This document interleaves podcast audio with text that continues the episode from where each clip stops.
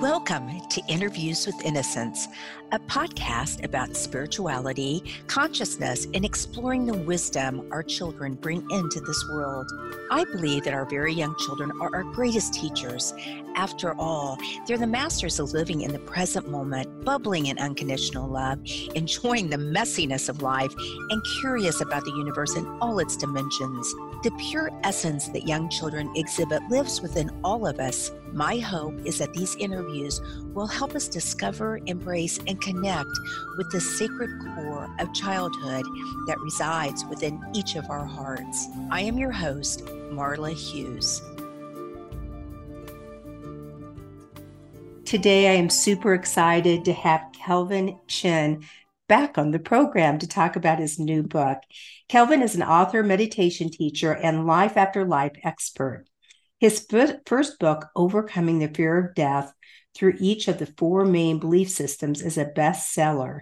His second book, Marcus Aurelius, Updated 21st Century Meditations on Living Life, is a collection of 67 essays ranging from emotions, life principles, meditation, and the spiritual.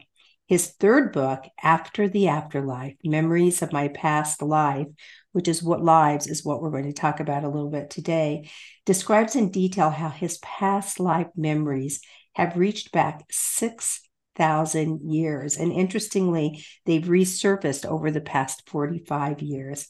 And what they've taught him about himself, how our mind and how our minds continue that we're still us from lifetime to lifetime. He's the executive director and founder of the Turning Within Meditation and Overcoming the Fear of Death Foundations.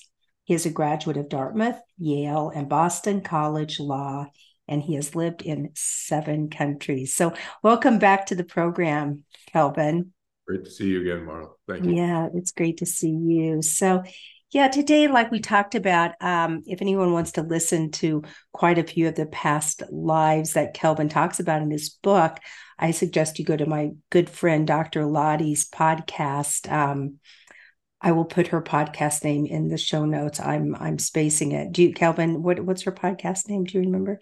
Oh, it's a great name. Anyway, Dr. Lottie, I will put it in my show notes. Um, so I just want to go in a little bit of a different direction. Um, so how did this how did this journey begin with you about experiencing these past lives? But let's start, you know, back in the beginning with your childhood. Yeah. So um, I grew up in a science oriented family. So that's probably the most important thing for people who don't know me. Uh, probably most important first thing to know about me is that I had a very scientist oriented family background upbringing. So my family was not into what we call spiritual stuff. Uh, I went to church. I didn't really pay attention, to be honest. Um, I, I, my, I had to go because my parents said I had to go to Sunday school, so I went. Um, you know, I was I didn't misbehave, but I didn't remember a lot from that that's not where any of this really came from. Um, so I was not a really believe. I was, didn't even believe in afterlife. I didn't believe in heaven, or you know, we talked about heaven in church school. Of mm-hmm. course, I went to a Christian Protestant congregational church. Um, but I always thought it was just kind of fantasy stuff talking about, to be honest, as a kid growing up.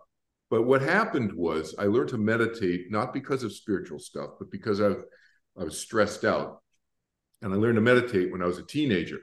And um, it really helped me with my anxiety, get past my anxiety that I was going through at the time, which was very severe for me when I was in college at, at Dartmouth College, as you know. And it was very stressful that's what got me into spirituality, but not because I wanted to get into spirituality. It got me into it because I started opening up and my mind started experiencing itself in a different way that those of your listeners who meditate know what I'm talking about. And so that started opening the door up for me, but I, it took many, it's about six, eight years before my past life stuff started opening up. Interesting. And um, in terms of the meditation, you dove deeply. I mean, you're a world renowned meditation teacher now. And tell us a little bit about that journey. Hmm. Yeah. So, uh, as I said, I learned because I was anxious. And uh, what attracted me, because I was pre med at the time. So, I was into science, as we already said. And I was pre med.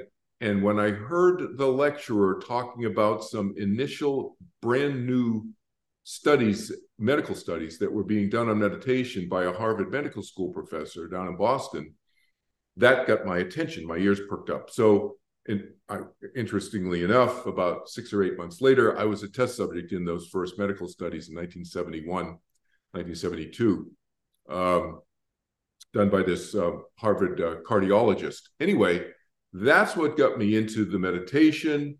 Um, I started. I studied with Maharishi Mahesh Yogi, who is the Indian guru who most people know because the Beatles learned meditation from him, transcendental meditation, and all that.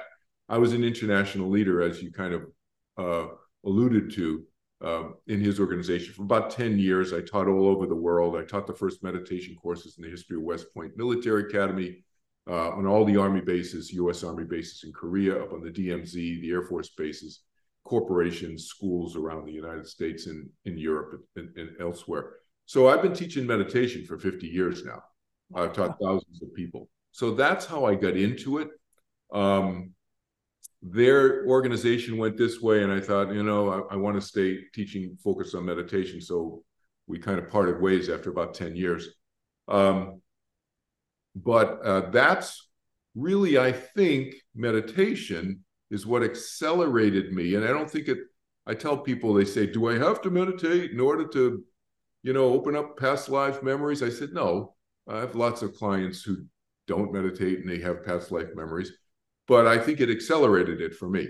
I think yeah. for sure it accelerated it. Yeah. So people who are not really familiar about we've we've had people in the show talk about, you know, past, past life um regressions and and people taking them into that experience.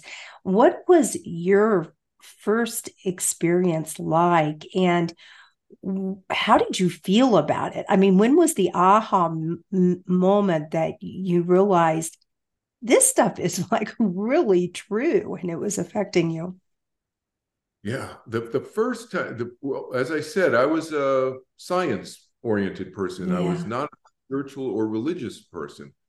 Um, and so the first experience I had was a dream. It was a nightmare, actually. It wasn't a was not a pleasant dream. It was a nightmare, a very upsetting, emotionally upsetting dream that I didn't know had anything to do with past lives. That was my very first experience that, you know, looking back, six months, eight months later, I realized that had, that was a connect connection to my to the to the subsequent experience I had. This was 1977, um, and I was on a a, a long two month. I had already been on a long six month the year earlier, but I'd but in 1977 I was on a two month uh, retreat, meditation retreat, all day, every day, meditating all day, every day, basically, except for meals and go for a walk every once a couple times a day. So that was it. And in one of the group meditations that we would have, um, we're sitting on these foam pieces of foam on the ground, and the furniture is all cleared out of the the dining room of the hotel we were in over in Switzerland, and uh, to about seventy five of us in there having a group meditation, and we're doing energy uh, movement exercises. You know, eyes closed. After you meditate, we're doing some what I think most of your people would know as energy movement or kundalini kind of exercises mm-hmm. and flipped over on my back other people are hopping around like frogs and they're getting energy rushes and stuff and i flipped over my back my feet went over is what i mean I, my feet went over like in that yoga position it's called i think it's called a plow or something. Yes yes. Over, uh, and i'm and, and, and i'm lying there. First i was sitting that what happened that happened and then i'm lying there and I and I started uh, feeling like I was being in pain, and I later realized maybe several hours after this story was going on uh, that I was being crucified upside down. So that was the first like what the heck is going on experience that I'd had that was visual, it was physical, it was a lot of sensory stuff going on, and obviously very emotional. Wow. So, did you piece that together? I mean, was that the aha moment, or was it just? Did was, you ever think I'm just kind of making this stuff up? Well, that that's where I was at. I was there. Right. I, was, I, I, think I was just making it up. I I thought it was imagination. I was, I was fantasizing this. What am I making this stuff up? I don't know. And I didn't really have any clue at that point that it. I knew it was old, but I didn't know how old. I didn't know who or where or what, other than I was experiencing what I just said. And so, uh, and again, I was like you said, I was I, I, was questioning whether I was just imagining that I was experiencing what I just said. Um, but then one after after a, like every day this was going on in the group meditations twice a day so we would meditate in our room in our rooms privately and then we would have a group meditation twice a day for about an hour or two hours each or something like that pretty long and so this would go on every time i had group meditation this went on day after day after day during this two month um, meditation retreat and i was off for a walk um, after lunch, we would go regularly after lunch and dinner. We go for a walk to get some exercise besides doing the yoga positions we were doing during the day. Um, and, and, so I mentioned the dream to my friend George that I had had six or eight months earlier that I had no conne- didn't think there had any connection with any of this. And I just said, George, I had this really bizarre dream. Uh, and I think that's all I told him. I was really upset. I think I told him that. And then he finished the dream. He told me the whole dream, where, where I was. I was lying in a ditch on the side of the road. I was crying all night. He told me what I was wearing. I the sandals and this tunic on and blah, blah, blah. And I was all dirty. And he told me all the details of my dream that I'd had about six or eight months earlier back in Boston, Massachusetts, in my apartment.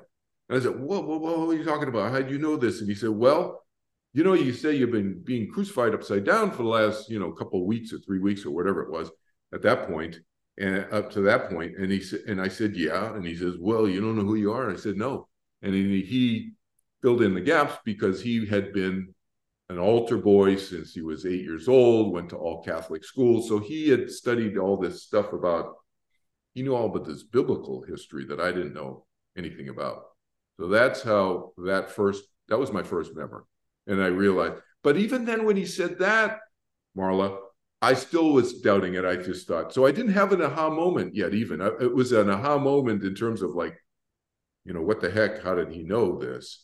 And what is he talking about? If right. you call aha moment, but I didn't believe it yet. Yeah. So when when did you start believing that, and how did that interweave into believing about the afterlife and reincarnation? If that if that's not too big of a question. yeah.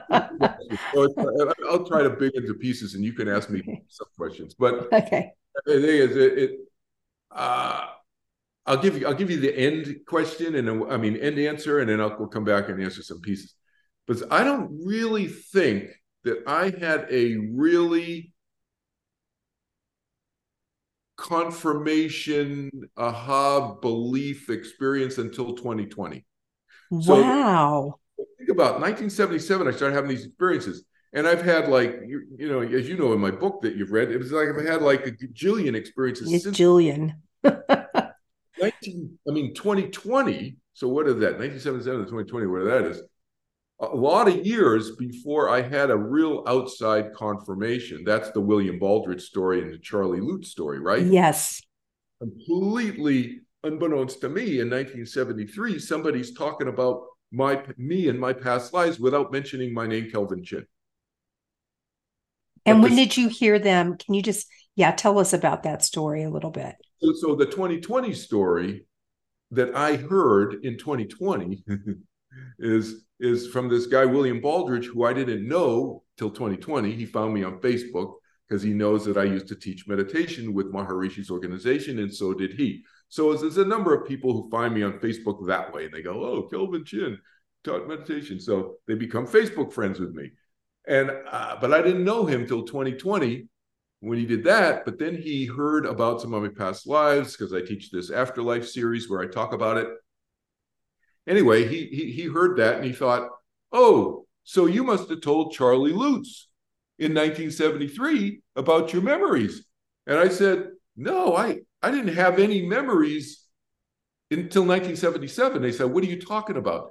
And and and so I knew who this Charlie Lutz guy was, but I never met him. I never talked to him. I never saw any of his lectures. I never read any of his lectures because he was in the spiritual arm of the TM organization. And those people who are like, you know, 60, 50, 60, 70, 80, 90 years old, if they're still alive, who were involved with Maharishi's organization in the 1960s and, and, 70s know who Charlie Lutz was because he was one of the first, he was basically the first national leader of the TM organization when it wasn't called TM. It was called Spiritual Regeneration movement, SRM. So that was that was him. I didn't get involved till 1970, which was still early on, but I get involved in the science end, as I said, you know, research. I was in the research and all this stuff, and we were teaching in the army and schools. The last thing you want to tell the army and the generals in the army is spiritual stuff about past lives or angels or who knows afterlife. They want stress reduction. So I was in the stress reduction arm of the TM organization. Scientific stress reduction. Yep, that was it. and, and, we were actually instructed, me, the teachers in the stress redu- reduction arm of the organization, uh, called International Meditation Society or Students International Meditation Society, it was called we were instructed not to talk or, or, or associate with SRM, with spiritual regeneration movement. That is so interesting to me. It's like, how can you have one without the other? That's oh, mind blowing. I'm telling you, it was explicit. The instruction. Yeah. Wow. Yeah, uh, I took it as an order. Okay, I'll put it to you that way. Okay? Yeah, I'm sure you did. with Charlie Lutz because we didn't want to screw up the fact that the schools were allowing us to teach meditation. The Army, I was in all the Army bases, the Air Force bases teaching, and so forth. So, so this guy, William Baldridge, in 2020 tells me that this guy, Charlie Lutz, was giving lectures every, evidently every week in Los Angeles about all kinds of this other stuff that we weren't allowed to really talk about, you know, past lives, angels, you know, afterlife, and, you know, communication with the other side and all that. And so evidently he was doing that. And somebody in the audience asked him once in 1973, and I had Widge, William Baldridge, his nickname is Widge. I had him re- go back and research this when I was writing my book uh, to talk to his friends who were actually in the room when they heard uh, Charlie Lutz answer these questions in LA in 1973. And uh, they confirmed that somebody asked him a question. They asked him if anybody had walked with Jesus, who was who was reincarnated now on planet Earth. And he said, Yeah, there's this TM teacher who walked with Jesus. And oh, by the way, he also happened to be a military and political leader in Prussia. And his name was Frederick the Great, Frederick II. And I had had no memories of anything until 1977 I had no knowledge of this this story until 2020, three years ago. So to me, that was my aha moment three years ago, even though I'd had the memory of being a king of Prussia, 1978, I think, or it was either 78 or 79. I have the correct date in my book, but just back then is when I knew I was a king of Prussia, but not which one, with no details. And gradually I got details over the subsequent 40 years. And, and I didn't know which king of Prussia until 2014. I connected the dots and realized it was Frederick II. And I and there's a whole following the breadcrumbs in my book of how I got to that through another lifetime where I realized it was this other person who revered Frederick the Great 1600 years after this other person had died Frederick the Great revered the, six, the, the, the, person from 1600 years earlier and so forth. So I connected the dots with the same. And then I had already been, I'd had knowledge of both of those lifetimes, but not realizing I was both of those people. Does that make sense? You know, it's really interesting. Uh, well, it made sense to me. I don't know about our listeners, but I don't know if you remember this, but I met you in, it must have been 2020 at the something of Prussia at IANDS, the International Association for Near Death Studies. and you yes. were telling me about because I I I think I was saying to you, I didn't even know where Prussia was. And you said, Boy, do I have a story for you. And there was something just really briefly, there was something about color, about a blue that was only the color of the people of Prussia or or something. Can you can you re- refresh my memory there? Yeah, yeah, yeah, thanks for raising that. Yeah, so you and I met in 2019. It was August. Uh, uh, okay. Last weekend in August, first weekend in September, August 9, 2019, in King of Prussia, Yes, yes. Who knew there was a place, or I certainly didn't. So, so the way I got to speak there, I'll answer your question in, about the blue brochure in a second. Yeah, but that's what it was. the blue brochure, right? So the way I got to the conference is this woman who was organizing it, Lilia. I know Lilia well. She well, she found me online, but she said she prayed to God to for somebody to come and speak who had a different perspective on things than the usual speakers that always came to the IANDS. Right. IANDS stands for those people who don't know International Association for Near Death Studies. You can look up their website and so forth. So I spoke at, so Lilia contacted me and asked me to speak. That's how that happened. Okay. And so it just happened. So why was it in King of Prussia? Later, my friend George said, "You know, it's you know they're having a joke on the other side, our friends on the other side about this." I said, "What are you talking about?" He said, "Well, look where it is. It's in King of Prussia." I said, "Oh my, I, I didn't even realize." You didn't even put it together. yeah. yeah. Or that was the connection of King of Prussia, because that's the first first time I publicly came out. You heard me. You were in my small group breakout. You were one of the whatever 30, 40 people in there who heard me for the first time publicly say that. I never interesting. Actually, so I, actually, we were alone. I didn't go to that breakout. Oh, Somehow, you, you, and I ended up one on one. And you and you yeah. were telling me this. Yeah. yeah.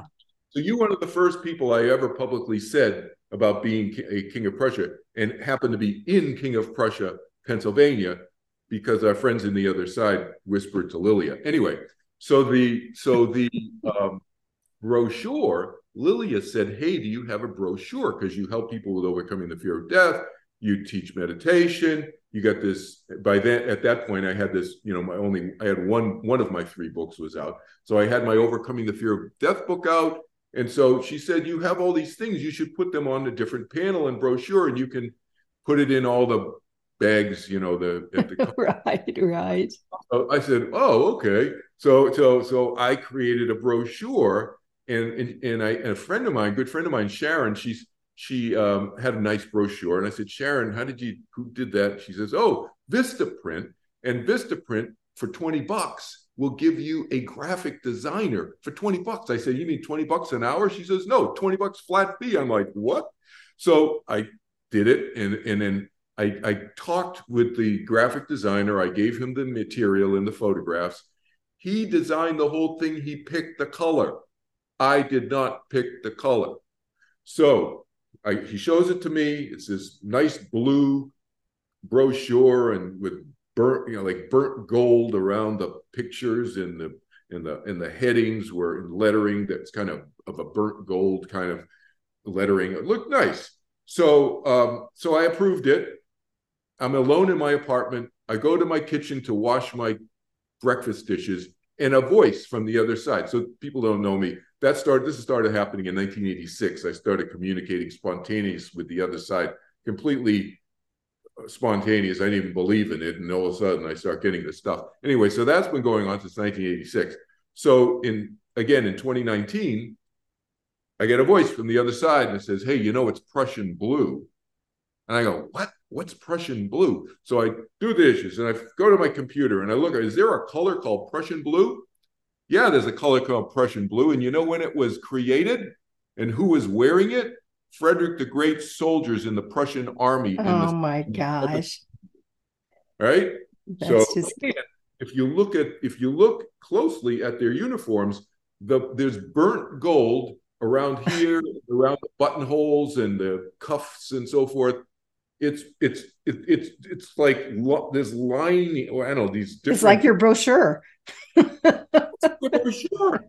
Like anyway, that's the brochure story. Crazy, wow, right? Wow, that is so crazy. So, what? Just to uh, um, to veer off just for a second, what do your friends think of all of this that you used to have back in law school or do yeah i mean do you it does your community that you surround your people with? Are they are they kind of into all of this all of this stuff? Because eh, many people think it's pretty far out there even though i know it to be true but it's like it happened to you. You know yeah. it's real. How can yeah. you make you can't make this stuff up.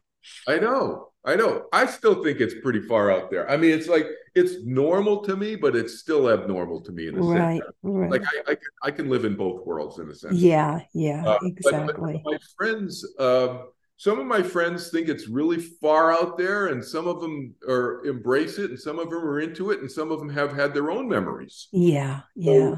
So i have a whole range but people know me they know my science background they know i'm a rational thinker so they know i'm not crazy. Right. Uh, but they so even the ones who don't really sort of you know buy it completely know that well they know that I believe it, and they know that something happened. They and maybe they don't believe in my interpretation of it, and that's okay. I, I, you know, I'm that's a that's a great message to the world. You know, it's okay if you don't quite understand, and it's okay if you might question a little bit. Look at the integrity of the person, and um, just be curious, right? Or talk about something totally different. but it's just it's so fascinating and I don't bring it up to people who to make them uncomfortable. And oh, I, of course not. Yeah. If I have relatives who are not comfortable, uh, I'm not going to bring it up. I wait yeah. for them. Absolutely. No, nobody. I don't talk about with anyone hardly.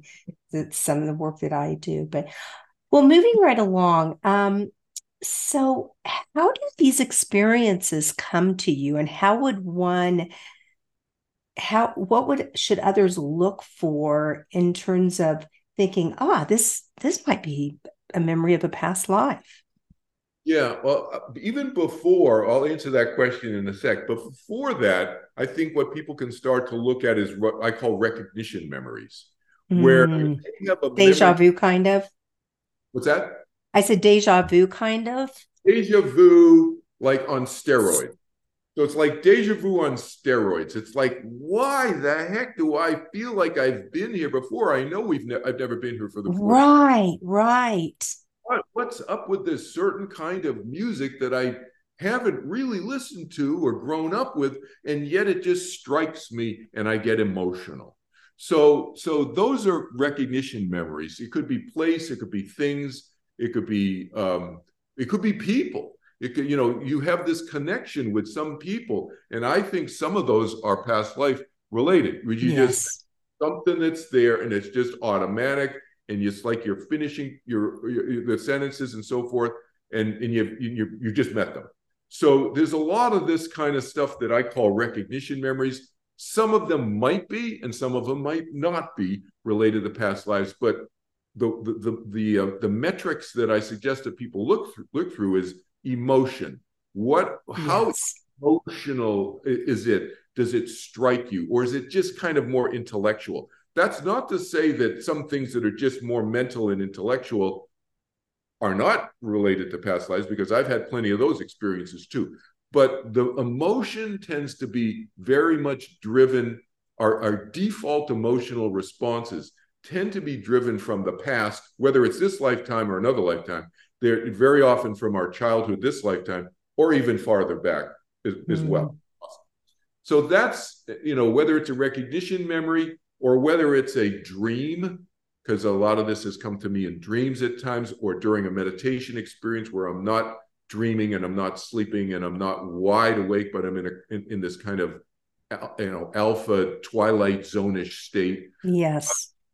You know, the the more physical the sensations that ha- happen that, that you, you can actually feel sometimes. Like I can feel the wielding of my sword, my broadsword, in the Crusades, of in my shoulder carriage still. It, I can still feel what the musculature feels like when I'm going like that, and or with a battle axe. I mean, so that those kind of connections that are sensory, taste, touch, smell, physical, like that, you know, um, in addition to potentially visual or feeling oriented emotionally, those are those are telltale signs, I think. Mm-hmm. Um, you know, it's interesting because as you talk about this, I think of um, my interviews with Dr. Carol Bowman and her young son um, talking about a past life being in um, the war, war that was a long, long time ago, and and he had so many um, memories of what you're saying, not just memories, but these things that he felt so deeply that he would remember in his life. And in that research that went on with Ian Stevenson of these children recalling past lives, even children coming to this incarnation with the birthmarks or possibly even the scars of where they were they were hurt or even killed in another life. And it's just it's just mind boggling but it, it's just it's so interesting you know it just gives it gets so much so much food for thought. Yeah it, um, it, it, can happen it does not always happen. And and, and sometimes yeah. do you look the same? And i have i have friends who could who who you look at them five you know like you know you know uh, what 2500 years ago and you look at them now it's like oh looks like they look like the same person i don't have that for me yeah my known lifetimes I may have, but that I don't know of. But yeah, it, right, it, yeah, right. And I didn't mean exactly look like them, but have those other sorts of things. Oh, like those birth, know, yeah, birth defects and those kinds of things. Yeah, I would say in addition to what you're saying. Yeah. Right, right. So, um, what do you feel this? Why did you decide? Why was it really important to you, other than for you to get it out yourself for your own inner you know peace and just wanting to share but what can others take away from all of these stories about just yeah. about life yeah i'll, I'll tell you uh you because you, are right I, I didn't I, I I just became public about this uh, pretty much around the IANDS conference. So that's only mm. what four you know four what about four years ago. Yeah. Um, so I've been ho- withholding this. I just talked to a small group of friends, and, I, and you'll see at the beginning of my book, I kind of thank them for kind of keeping their mouths shut, basically. right. I really didn't think why why would I bother talking about this stuff. So the reason I came out and started talking about it was not so much for me, although it was very cathartic writing this book. It was incredibly emotionally uh, emotional for me to write this book but um, which is I didn't anticipate it being so powerfully emotional for me. Mm, that uh, says a lot in itself, right? Yeah, it really caught me by surprise, to be honest. Um, but the reason I decided to write the book was to help other people be more open about these things because I think if we start talking about these things more openly, then and more normally, let's say, um, it will will normalize it because to me this is the reality of what happens when we die there's there's a possibility of continuation. I say possibility because well we continue but possibility of continuation in another lifetime is what i meant.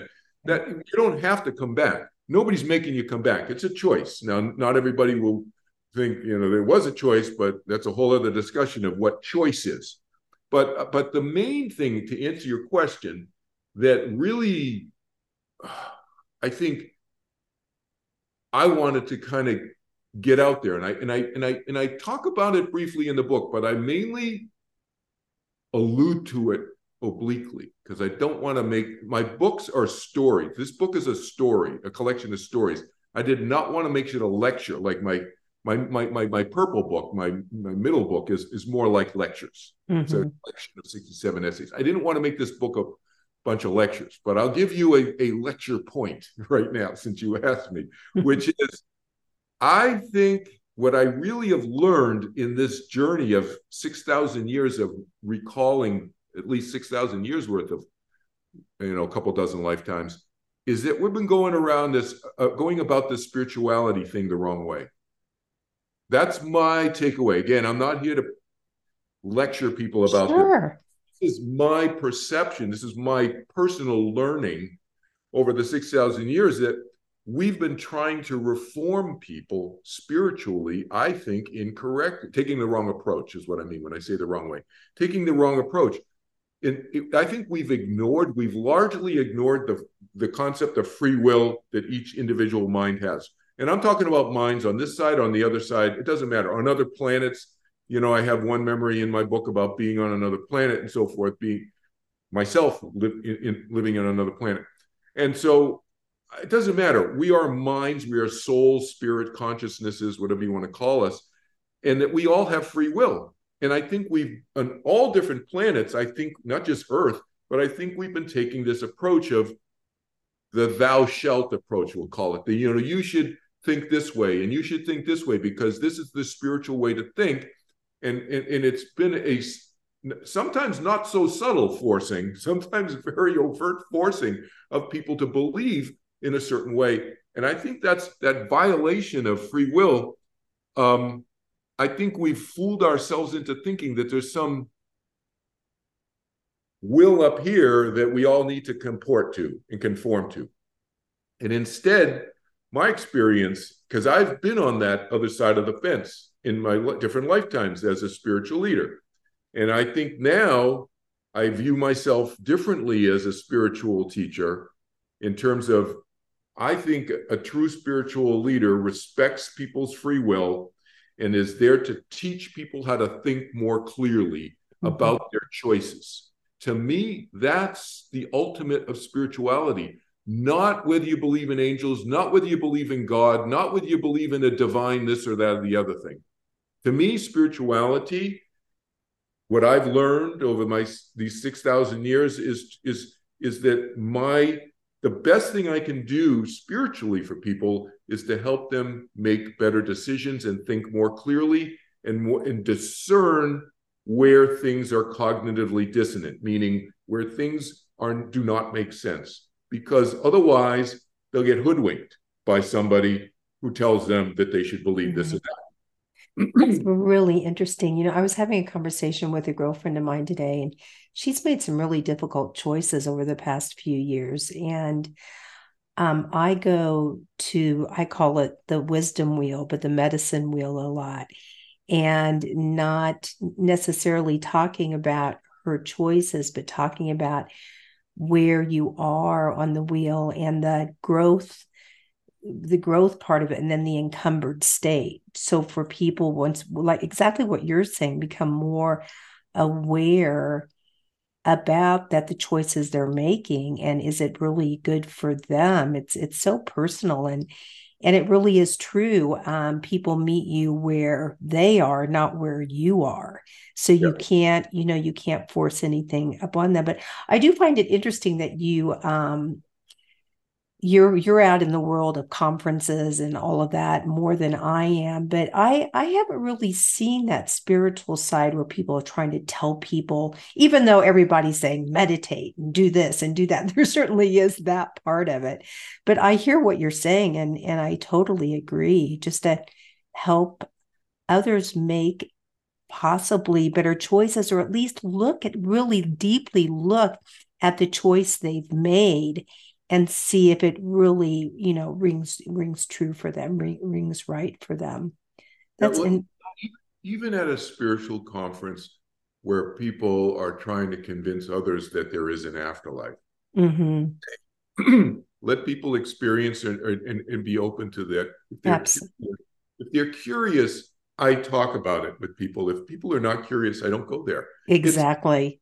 It's, the thing is um, Jesus' definition of love comes into play here. And his definition of love, which has largely been lost historically, but his definition of love is to accept the other person for who they are, not who you wish they were. Yes. You're not going to try to mold them into, into your ideal image. Now, most people are involved in various relationships, whether they doesn't have to be a spiritual relationship, it could be just be a friendship or anything and they and they generally are trying to mold the other person into their ideal image of who they want them to be. And that's not oh not me. Not, nobody's perfect. So i'm not yeah. know, that i am perfect about this either. no no not at all. But but it but that's to me, that's that's what we need to aspire to, that type of love, because right. what what he was saying is there's no such thing as unconditional love because love is unconditional. If it's if, unconditional love implies there's a conditional love, and that's not love. I call that liking. Mm-hmm. That's a, I like you when you took the trash out. I don't like you because you didn't listen to me. Right, right. That's liking. That's not love. Yeah. Love is accepting the other person for who they are and not trying to change them, which is a violation of their free will, and the way I was talking about it earlier. And, and that that acceptance of people, embracing of who they are. Now, the other part of the of his message that is largely missed, and people may say, "How come he's talking about Jesus?" He said he was not. He's not talking about religious stuff. Well, Jesus was a, a spiritual teacher. Religious. He was not a religious uh, person. He became a religious icon after he died. Yes, okay? this was a spiritual teacher. So the other aspect of Jesus' teaching that a lot of people miss is we judge the other person's behavior, but we don't judge who they are. We cannot judge them. What's their soul like? You know, we you know we, we haven't walked in their shoes. You know, what's their level of consciousness? That's he would say that's a complete number one waste of time. Number two, you can't know. You can't know. And each person is still figuring themselves out, as you say. We're all growing still but we can judge their behavior, he would say, and we do judge their behavior. And if their behavior is bad, then we act accordingly.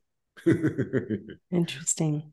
Leave them, leave them. See you later. You know, you're you're abusing me. So he, this whole notion of turning the other cheek, he never said that. It's a violation of everything that he taught. Right. So how does that tie in once again with the the the messages or the lessons that we've learned and and we always need to remember those lessons of of Jesus. How does that kind of tie in to this book that you wrote and all these about all of these past memories and the message that you really want to shout to the world?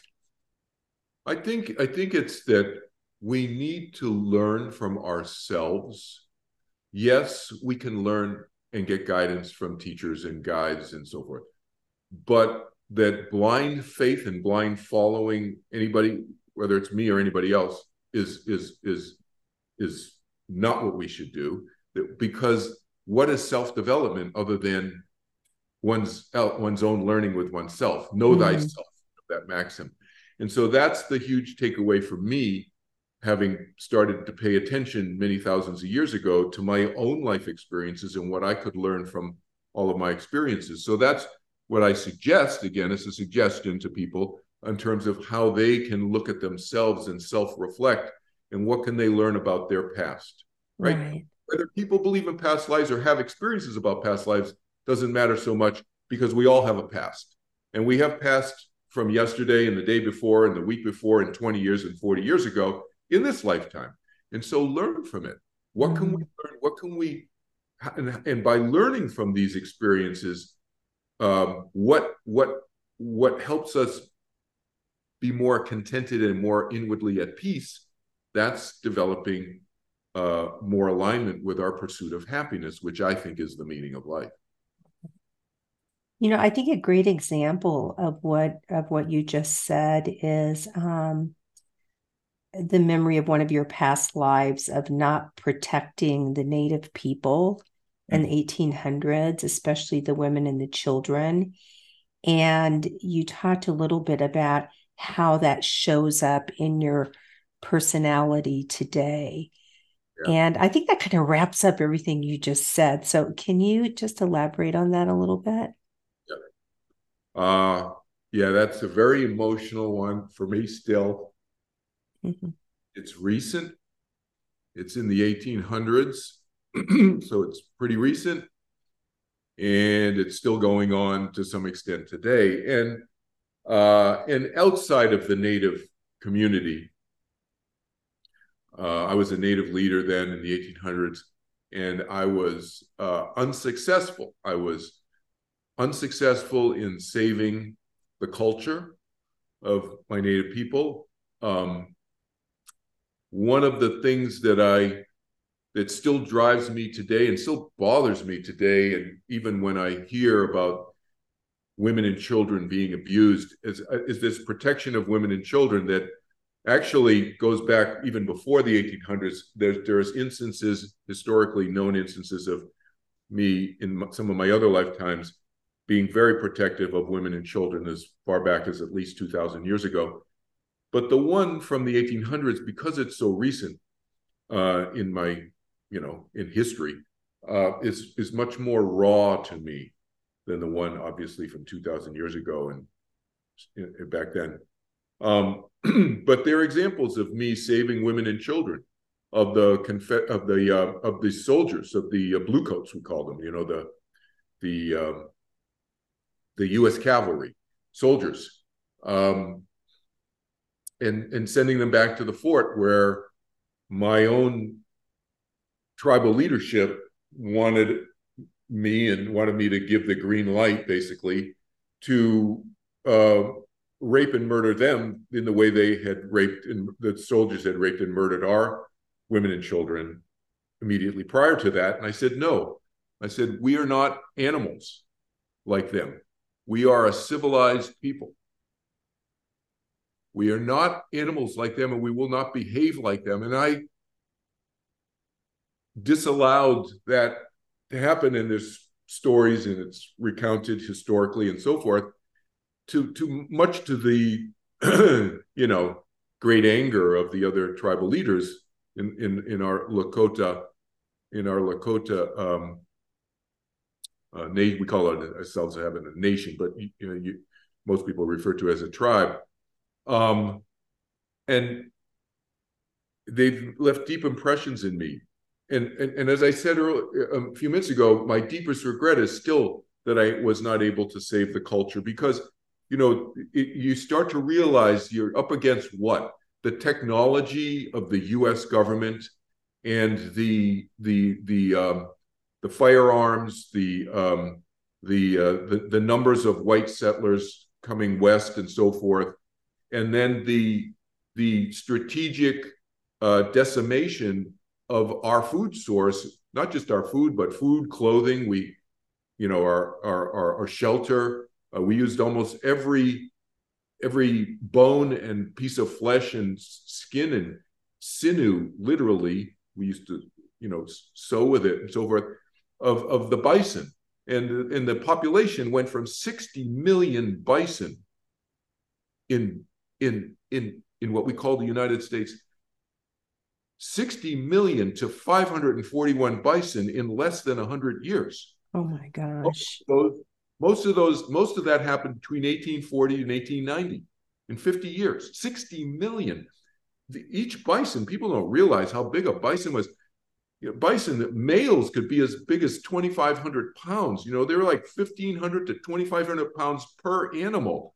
We used every every bone, blood, every ounce of blood, everything for our sustenance and our clothing and shelter and everything and the U.S. government went out and and, and, and hired people to kill uh, kill them, and so you know that started starving us. Of course, it it taught me a lot. That and in other in my Crusader lifetime too, with the Pope. That's a whole other story. Taught me um, a lot of about politics. I learned a lot about politics through my many lifetimes, and how uh, and how how difficult it is to bring people together.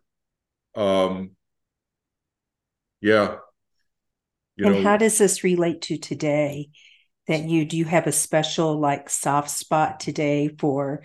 Oh yeah, yeah, special soft spot, and I also today, those some people know a little bit about my my my my legal and business history. I've mediated over 500 cases in my life this lifetime. So I was I I I took a, taken a tact instead of fighting in conflicts to try to see where the overlap of the Venn diagram is and see if we can work out um, some settlement. That said, I did that in the 1800s and was unsuccessful because one party, the U.S. government, was negotiating in bad faith. So you know that what I what I realized from that lifetime is this full circle back to we talked about earlier, free will, and I could not control the minds, the many minds involved in the U.S. government, not just the soldiers' minds, but there were the, the government minds and so forth. There were thousands of minds that I could not control in that situation. I've learned from that. And so I have come to a place of peace within myself this lifetime now, where I am not in a thou shalt mode, come back full circle to what we talked about earlier. I am in a teaching mode to try to teach concepts to people to help them move forward in a more productive way in their lives in the continual present. I'm planting seeds, hoping that these seeds will germinate over the next 500 to 1,000 to 500,000 years in people's minds so that they will try to make choices that are more kind and less cruel, which is put in mm. two categories, and that they're more, we say, loving and less, you know, narcissistic. Yes. One almost, or I almost have to think that one reason that all of these lifetimes have opened up to you is because the universe knew that you would really listen and do something with them to help humanity. And that's exactly what you're doing. So that's, um, I do you agree with that? Yeah, I think so. yeah. I, this lifetime, I have some memories of being on the other side with a little bit of a soul plan with some some of my old friends from thousands of years ago. Yeah.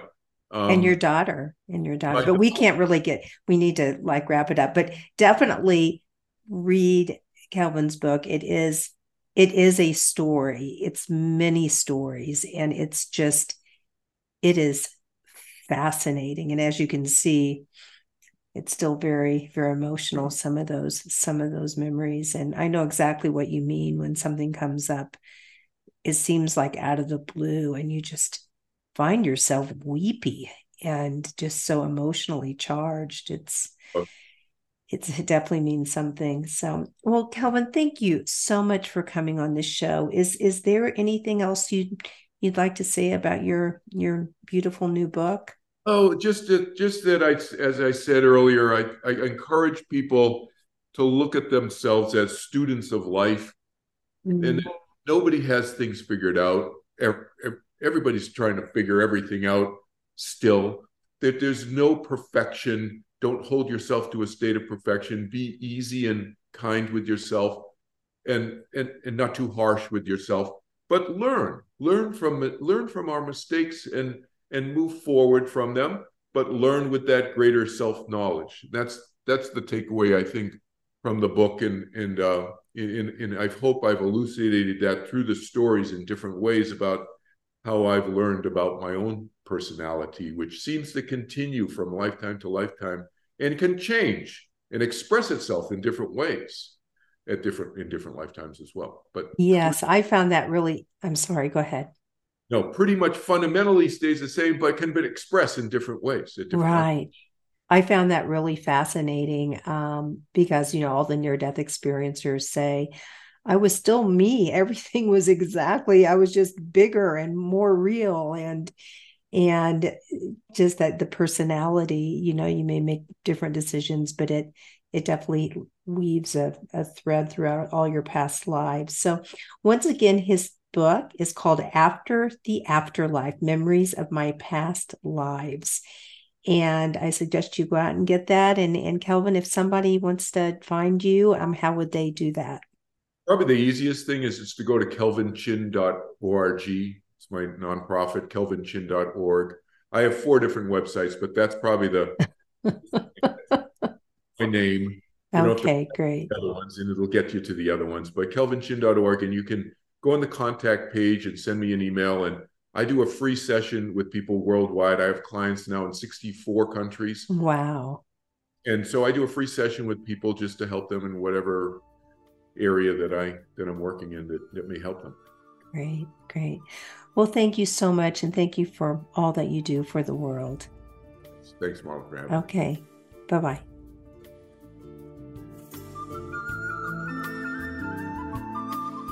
Thank you so much for listening in today. If you want to learn more about the show, you can find us at interviewswithinnocence.com and on Facebook or Instagram at Interviews with Innocence. Please write me a message, tell me what you liked, and let me know what else you would like to hear. I would love to hear from you. And if you liked what you heard, please leave us an iTunes rating and review. It helps other listeners find the show. Thank you.